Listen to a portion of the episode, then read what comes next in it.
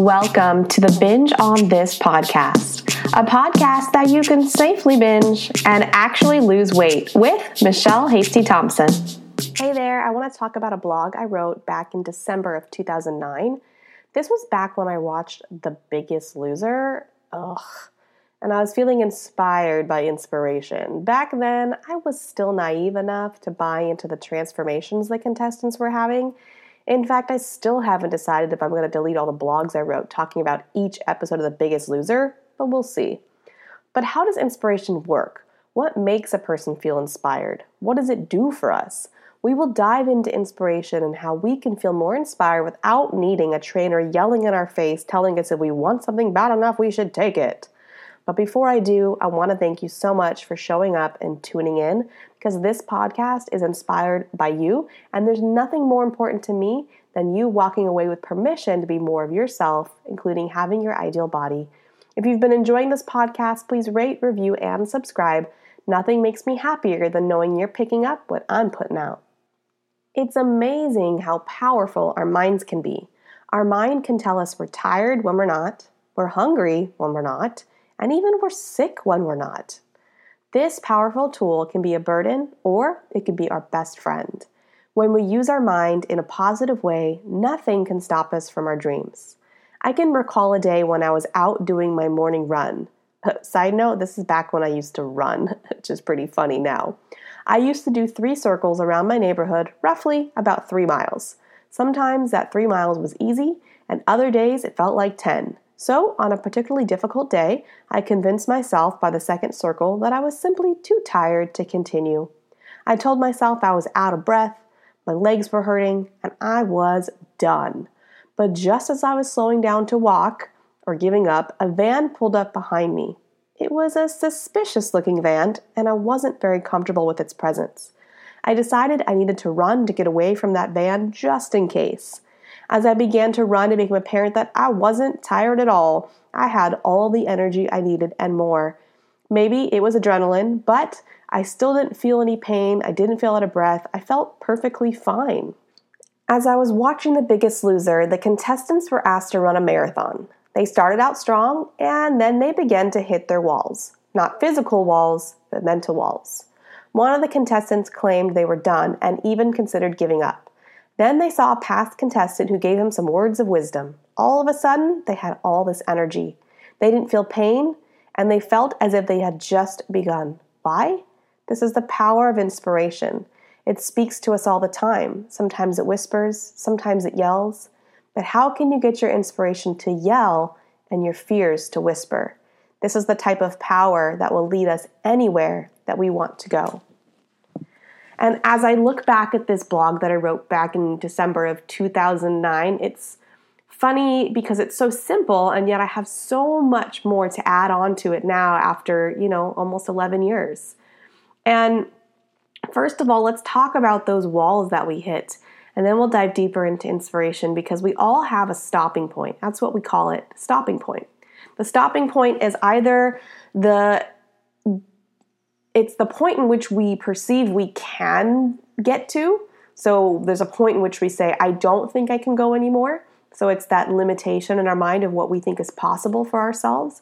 And what when we have it from that perspective, then all somebody has to do is show evidence that something else is possible and we can push through it. A good example of this is the um, fastest mile. So for a long, long time, it was stuck at, I think it was uh, uh, four minutes. I don't think anybody could do a mile in under four minutes. And years and years and years went by.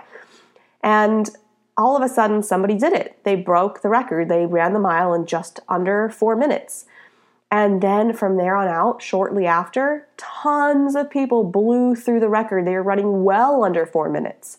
And so that was the stopping point, right? So if someone's mind is able to see a limitation and get stuck by that limitation, a lot of times they won't push past it until they see some kind of evidence that it can be done. And it doesn't always work from somebody else accomplishing it. So, for example, for me, if somebody said, you know, you can run the mile in under four minutes because, you know, Joe Schmo did it, I'd be like, cool for Joe Schmo. Um, it takes me 10 minutes to run a mile, so I don't know how on earth I'd ever get to under four, right? So, it, even though tons of people now have done it, it doesn't really feel possible for me, but I'm also not inspired to do it, which is a big part of why it hasn't been done for me. Now, if I felt like with every bone in my body that I was meant to run the mile in under four minutes, it'd probably be a different experience. I'd be inclined to train and I'd be inspired to do that. I don't really care about running the mile. I do care about a lot of other things though, and so it's important to have a perception of possibility and inspiration there. Now, going back to this idea of the stopping point. So sometimes our stopping point is what we perceive we can do because either it hasn't been done before or we just think there's no way I can do that.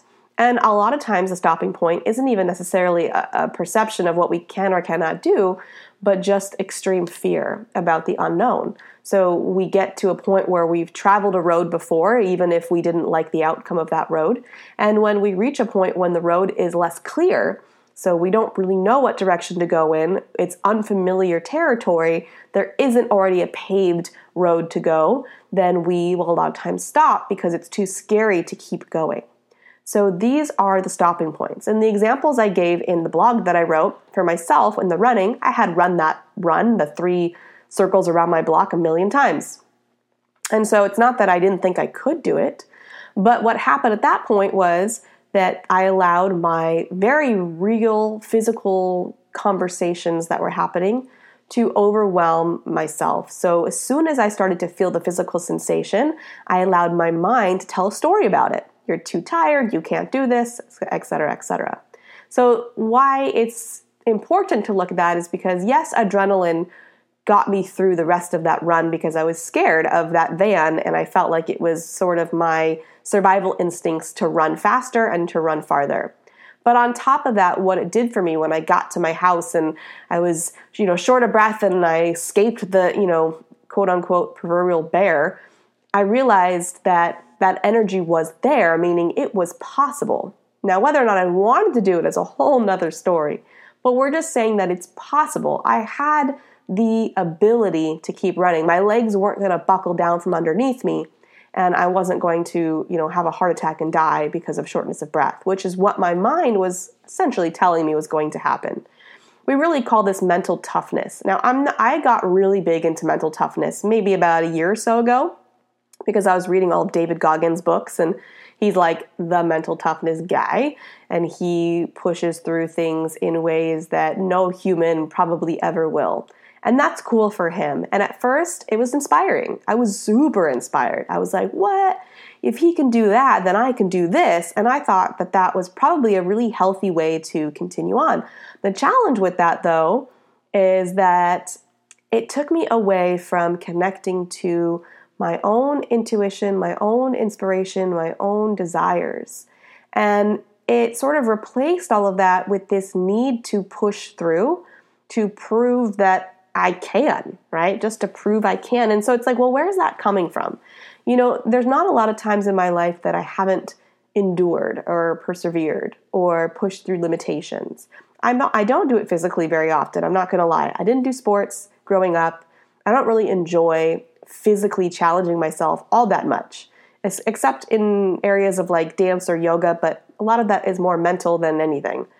But I don't really enjoy physical challenge. And when I watched The Biggest Loser, I remember thinking, good lord, I would hate every piece of being on that show. But I do like to push myself mentally, emotionally, and spiritually all the time. I very rarely sit and get comfortable in any area of those. And what I realized after trying to push myself in what I chose as running for, to build my mental toughness, I realized that I wasn't enjoying it. I could do it. I could do anything if I want to, but I didn't want to. And that I really enjoyed pushing myself in, other ways. And I enjoyed finding my stopping points in other ways. And we often only look to the physical realm to find ways to push through and to find ways to challenge ourselves. So we use exercise and we use these things as a way to show that we can do something that we originally thought we couldn't. But we don't have to do it just physically. We can do it mentally, emotionally, and spiritually. And this is, brings me back to the point of the stopping point. You have stopping points in all aspects of your life, not just for running. You have stopping points from how willing uh, vulner- of how willing you are to be vulnerable. You have stopping points of how willing you are to show your connection to someone or to feel loved or to or to uh, send love. We can challenge ourselves spiritually with our trust and our faith. We can challenge ourselves to see what we are willing to endure in terms of discomfort with the unknown. There's a million ways we can challenge ourselves, but it comes back to this idea of inspiration. What are we inspired to do? What do we feel a deep desire to do? Because if we're just inspired by the physical, I'm inspired to look a certain way, I'm inspired to be able to move a certain way, I'm inspired to run a mile in a certain amount of time, those will get you so far and they'll work for a period of time and they're exciting when we accomplish them. But they don't usually give us what we're really looking for. And that deep spiritual, emotional, mental growth that we all crave, or most of us crave, that more fulfillment, more life, doesn't usually come from the physical. Now, it can be an analogy or a metaphor for it. So we say, wow, I didn't think I could do 20 push-ups and then I did do 20 push-ups. So now I think I might be able to do other things I don't didn't think I originally could do. And that was really what I loved about being a personal trainer. I didn't love making people die on the floor. I loved seeing them push through what they originally thought they could do and using that in other areas of their life, going, well, I didn't think I could do a pull up, and then I did. So maybe other things are possible for me. I love using exercise for that. What I don't love using exercise for, and what why the biggest loser became such a turnoff for me, was that because it, it became only about that. It became about how much can you push yourselves and how willing are you to endure and how much mental toughness do you have and all of that being measured by your ability to be physical. And that's not the only way. Not everybody is meant to be that physical.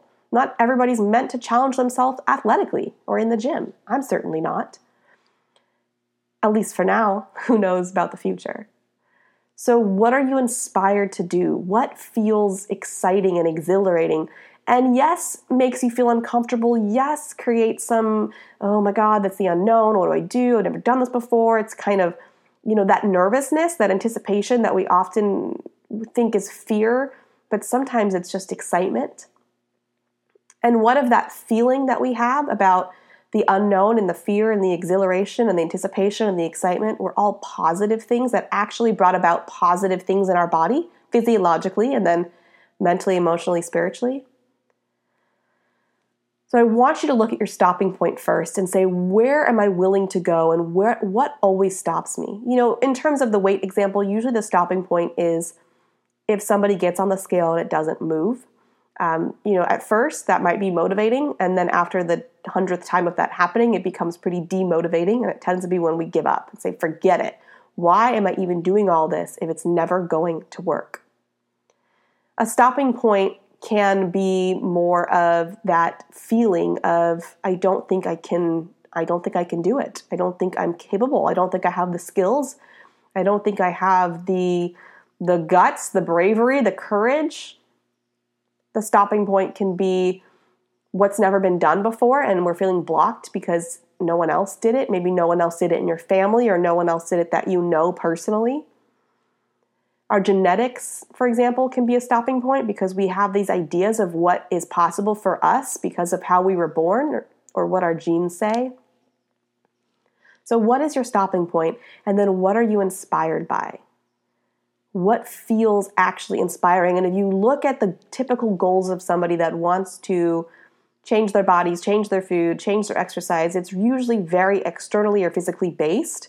So they're inspired by a six pack, they're inspired by fitting in different clothes, they're inspired by these physical things, but can you be inspired by other things? Can you be inspired by the idea of feeling really peaceful and free in a body that you don't fight with or hate or at war with? Can you feel inspired by the idea that you can accomplish things that you've never accomplished for on a mental, emotional, or spiritual level instead of physical? And I don't want to keep planting ideas of what you should be inspired by because I want it to feel natural and intuitive to you. But I want you to move by inspiration versus what you think you should be doing or what you've known others to do or what has been sort of laid out in front of you in the past or what you've done before. Like, wouldn't it be pretty freaking cool to accomplish your ideal body without having to sacrifice all the things that everybody else in the world sacrifices to get it. And obviously, this is something I've accomplished, but it doesn't really matter if I've accomplished it. It only matters if you think you can accomplish it. And if you don't think you can, why? What's going on there? What's the conversation? Why is it not inspiring to you? Instead, why are you fighting to prove it to be true?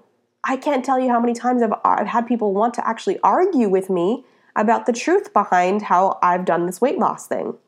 Well, that's cool for you. I can't do it that way because that'll never work for me because I always have to diet because they're fighting for their limitations.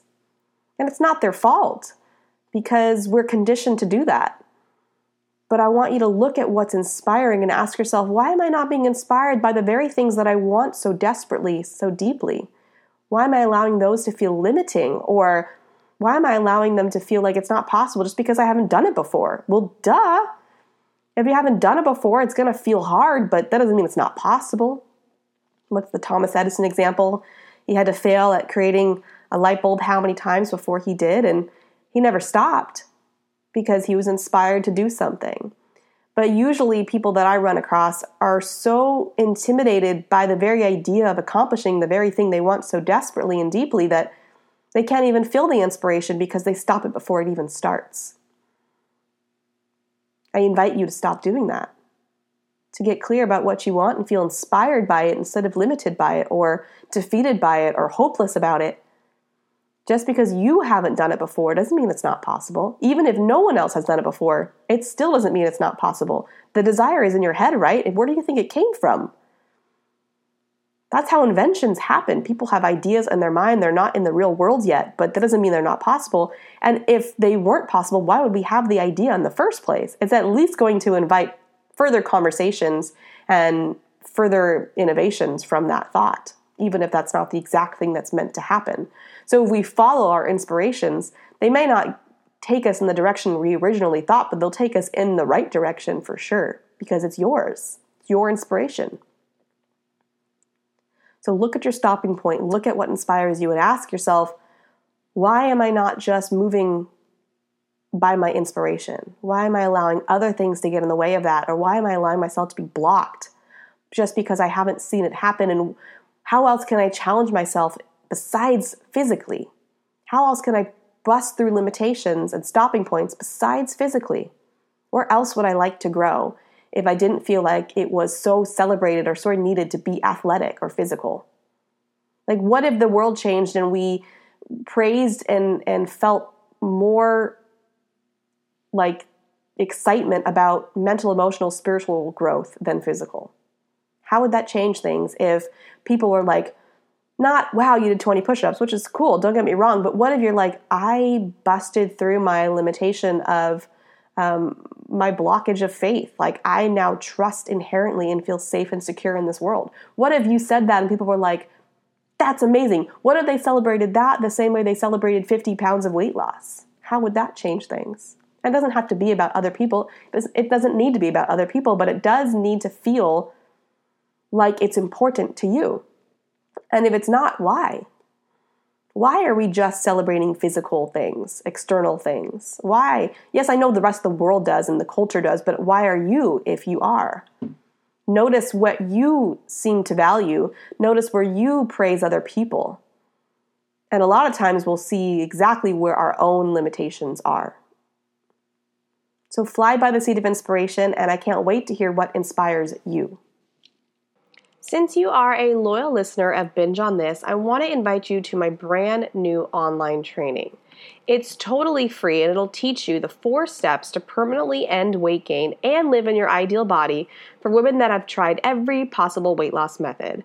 You will learn exactly how I lost my weight and how I teach all my clients to do this without restrictive dieting or extreme exercise.